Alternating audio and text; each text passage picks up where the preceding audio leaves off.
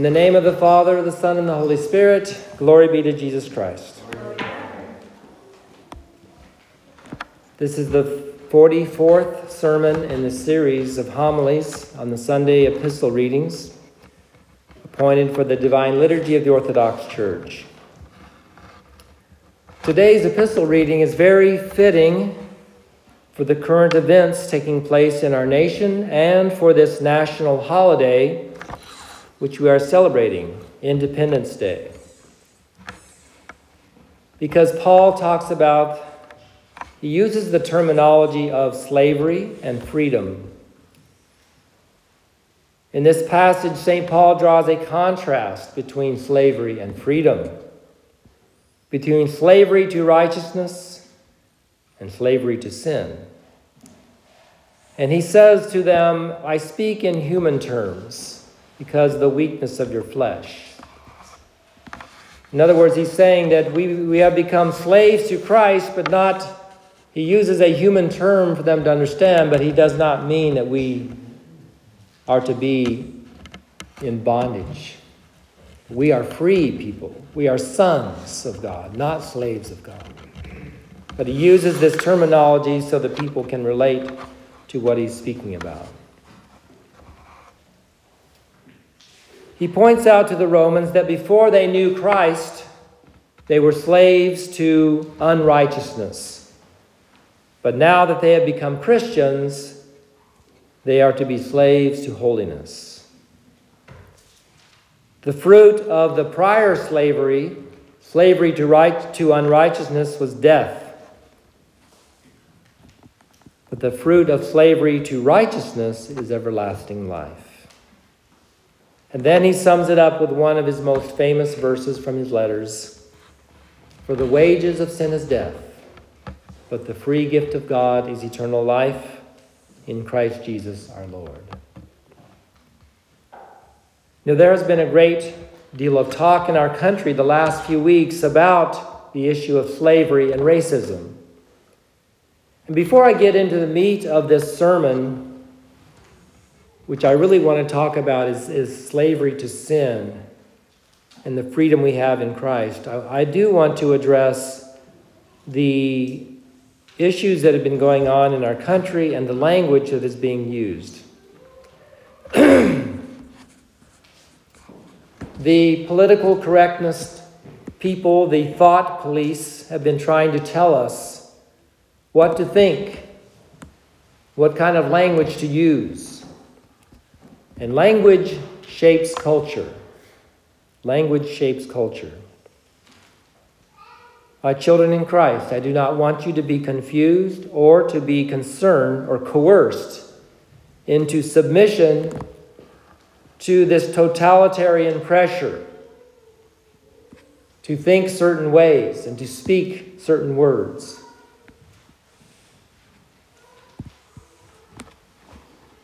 For the record, we are not a racist country, and there is nothing wrong with being white or any other color for that matter. There are certain phrases and terms that are being forced upon us which we must reject. One of them is Black Lives Matter. To this, we can only reply that all lives matter Unborn lives matter.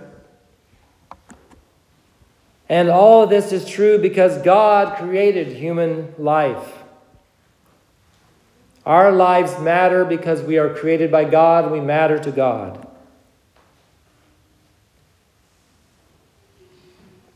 And there is only one race, and that is the human race. Racism is an invention of people like Charles Darwin, who created the concept that there were certain groups of people that were inferior to others because of evolution. We absolutely reject this godless fairy tale. All people, all human beings, come from two parents Adam and Eve. And we are all endowed by our Creator with certain inalienable rights. This is the truth about racism. Another phrase you hear a lot people of color. That's a new one. People of color. This seemingly harmless phrase is full of deception and extortion. Its purpose is to unite any group that has more melanin in their skin and implies that because they have more melanin in their skin, somehow they're united to each other and are a political group together. And they are divided from the rest of us who have no color, us who are white.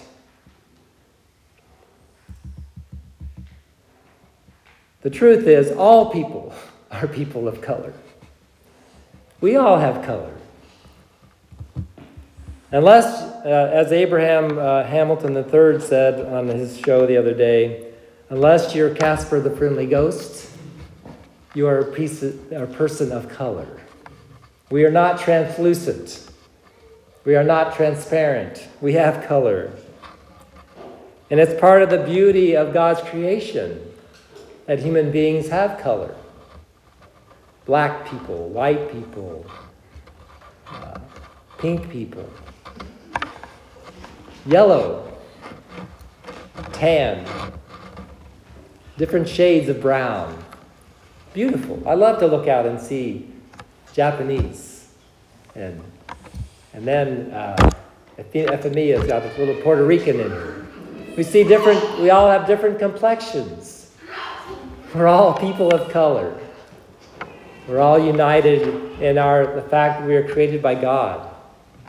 And He's a beautiful artist.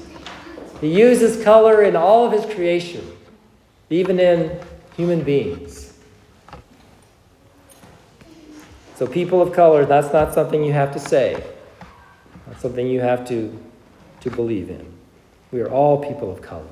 We are not divided from people who have more melanin in their, in skin than we, than we have. White privilege. White privilege. This is Again, the idea is to paint white people as oppressors, people who are guilty of having an advantage in life, need to pay reparations to those who are people of color. The truth is, really, if we're honest, that if you live in the United States, you are a person of privilege. We are privileged people to live in this country. We have the privilege of living in the safest, healthiest, most prosperous, and so far the freest country in the world. For black people, this privilege has been an uphill battle for sure. We have to face that. Many of them and their descendants started out as slaves. They were brought to this country against their will, and they were forced to work as slaves for other people in horrible conditions. That is just the truth. But they were brought to a country that had as its ideal principles the very thing that would eventually assure their freedom the Declaration of Independence and the Constitution of the United States of America. A civil war was fought in our country to abolish slavery. A United States President, Abraham Lincoln, was assassinated defending that freedom. The civil rights movement of the 20th century gradually broke down all the walls of discrimination and prejudice that were put up against them.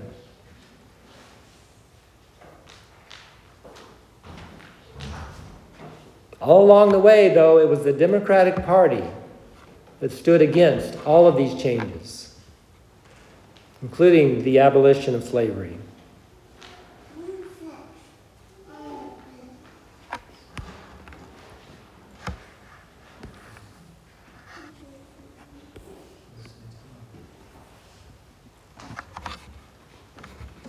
Today, most black Americans have the same privilege that all of us share the privilege to live in a free country where we have the ability to reach our full potential. Another phrase that we hear a lot is systemic racism. This is a flat out lie. While the racism of the human heart will forever be a battle that each person must fight, it is simply not true that America is systemically racist in its treatment of the black community or any other ethnic community. But it's not the truth. The high profile deaths of black men involved in conflict with the police are used to paint this image that blacks are systemically targeted by law enforcement for discrimination and violence. But the statistics clearly show that this is not the reality. You can check them out for yourself anywhere on the internet. All of these weighty phrases must be rejected as full of lies and sinister motivations. The cancel culture is using all these phrases to tear down statues and monuments, to rewrite American history, to divide us into political and social tribes, and to shame people into submission to a progressive agenda to institute socialism in our country. The very people who are pushing this agenda are the same ones who have been the most racist in our country towards the black community. I'm speaking of the Democratic Party.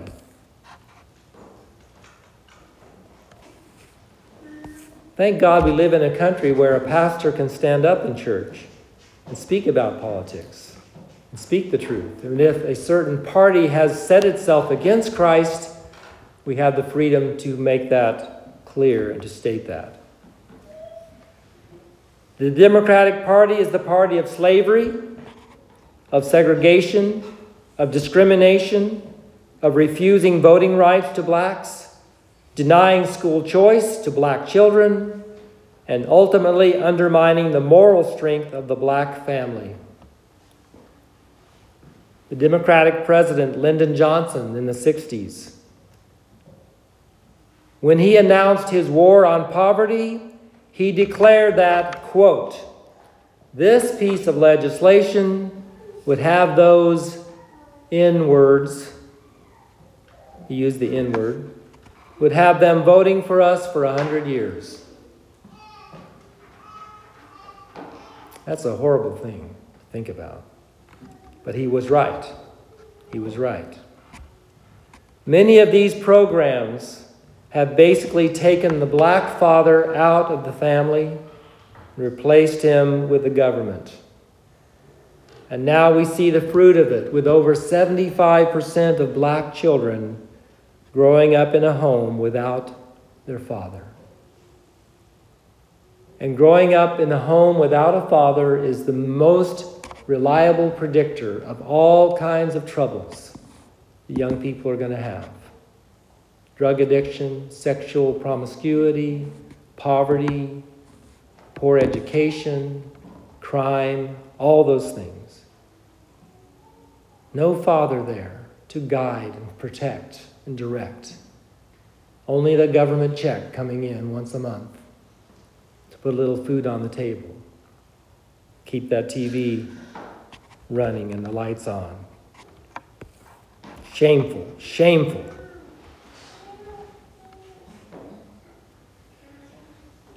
Well, none of this is what I really wanted to talk about today, but I feel that it is essential that you hear it somewhere and that you hear it from the pulpit.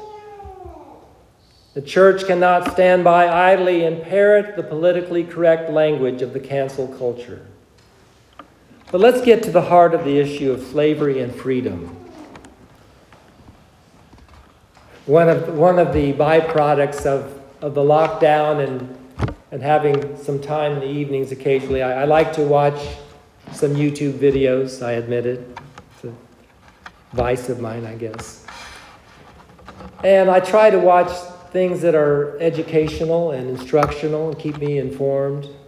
Sometimes, but sometimes I like to watch things that are just kind of uh, entertaining and and uh, inspiring in a in a musical way. So. Um, I saw a video the other day of uh, America's Got Talent. And um, there was a, a black man, probably in his 50s. This was so inspiring. This, he, this was his big opportunity to, to be on stage and, and use his gift of music in front of these uh, judges and a, a whole nation, really.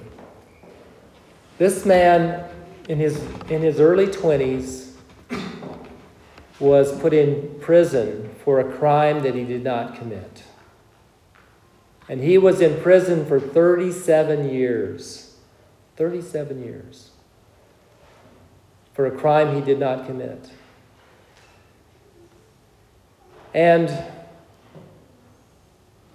thankfully, because of a project called the Innocence Project, group of people who committed themselves to looking into cases where it seems that justice was not served, this group of people have dedicated their lives to finding these cases and advocating for people who are in prison unjustly and through, through medical, through uh, scientific uh, advancement and, and technology, especially concerning fingerprints, they were able to find evidence to connect a different person to this, this murder. Actually, it was a murder that took place.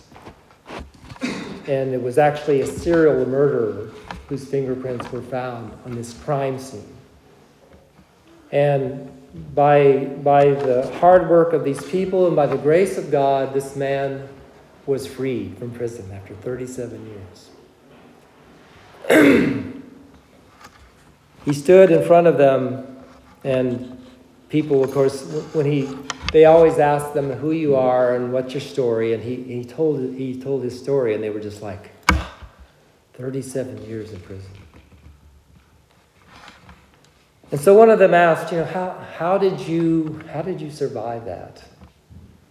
How did you come out of that being so positive and having such enthusiasm? And what he said was very profound, and we've heard, I've heard this from other, from Orthodox saints as well.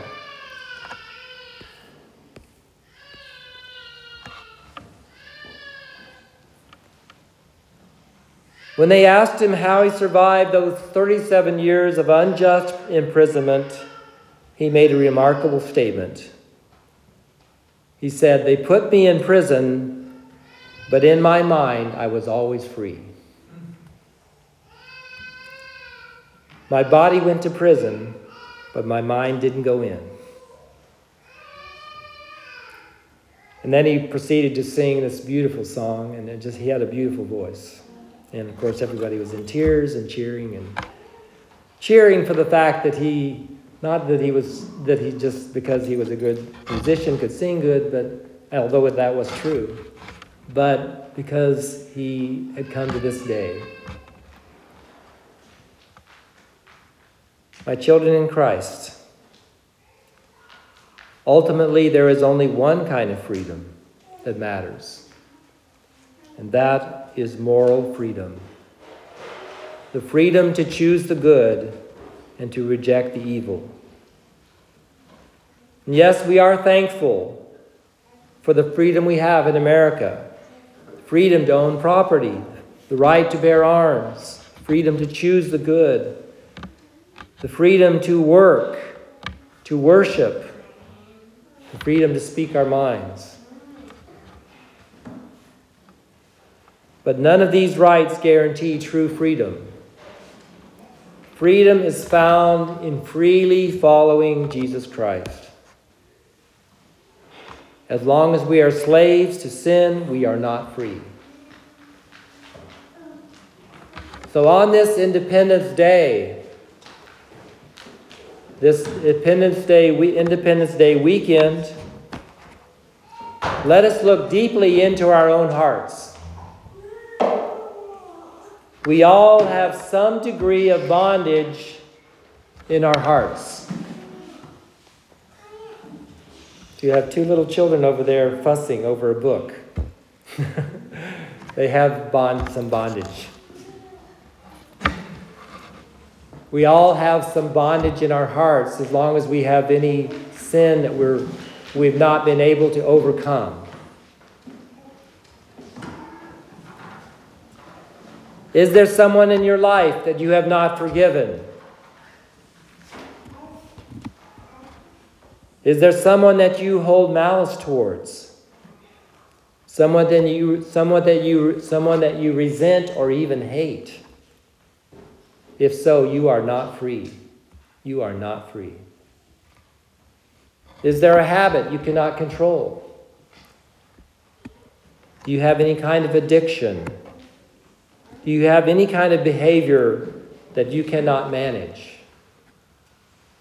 We all do to some degree, don't we? And in that regard, we are not totally free we see in our patron saint, St. John Maximovich, a man who achieved true freedom. He did not need to eat very much. He did not need to sleep very much. He didn't have to wear certain uh, really fancy clothing. He didn't have to even speak well. He didn't have to look very good but he had the light of Christ inside him, and he was free to do the works of Christ, to love people, to love God. And this is what we want to have for ourselves. Our Lord Jesus Christ has said, You shall know the truth, and the truth shall set you free. So let us make it our life purpose to know Jesus Christ who is the way, the truth, and the life. Let us mercilessly persecute hypocrisy in ourselves. Through embracing the ascetic way of traditional Orthodox Christian spirituality, let us take up our cross and become true disciples of Jesus Christ. And we've been talking the last few weeks about the Trail Life program, Trail Life USA, and possibly American Heritage Girls. We find in these two youth programs basically programs of discipleship. We want to help our children and others who may come to us to become true disciples of Jesus Christ to be morally and spiritually free. In the name of the Father, the Son, and the Holy Spirit, glory be to Jesus Christ.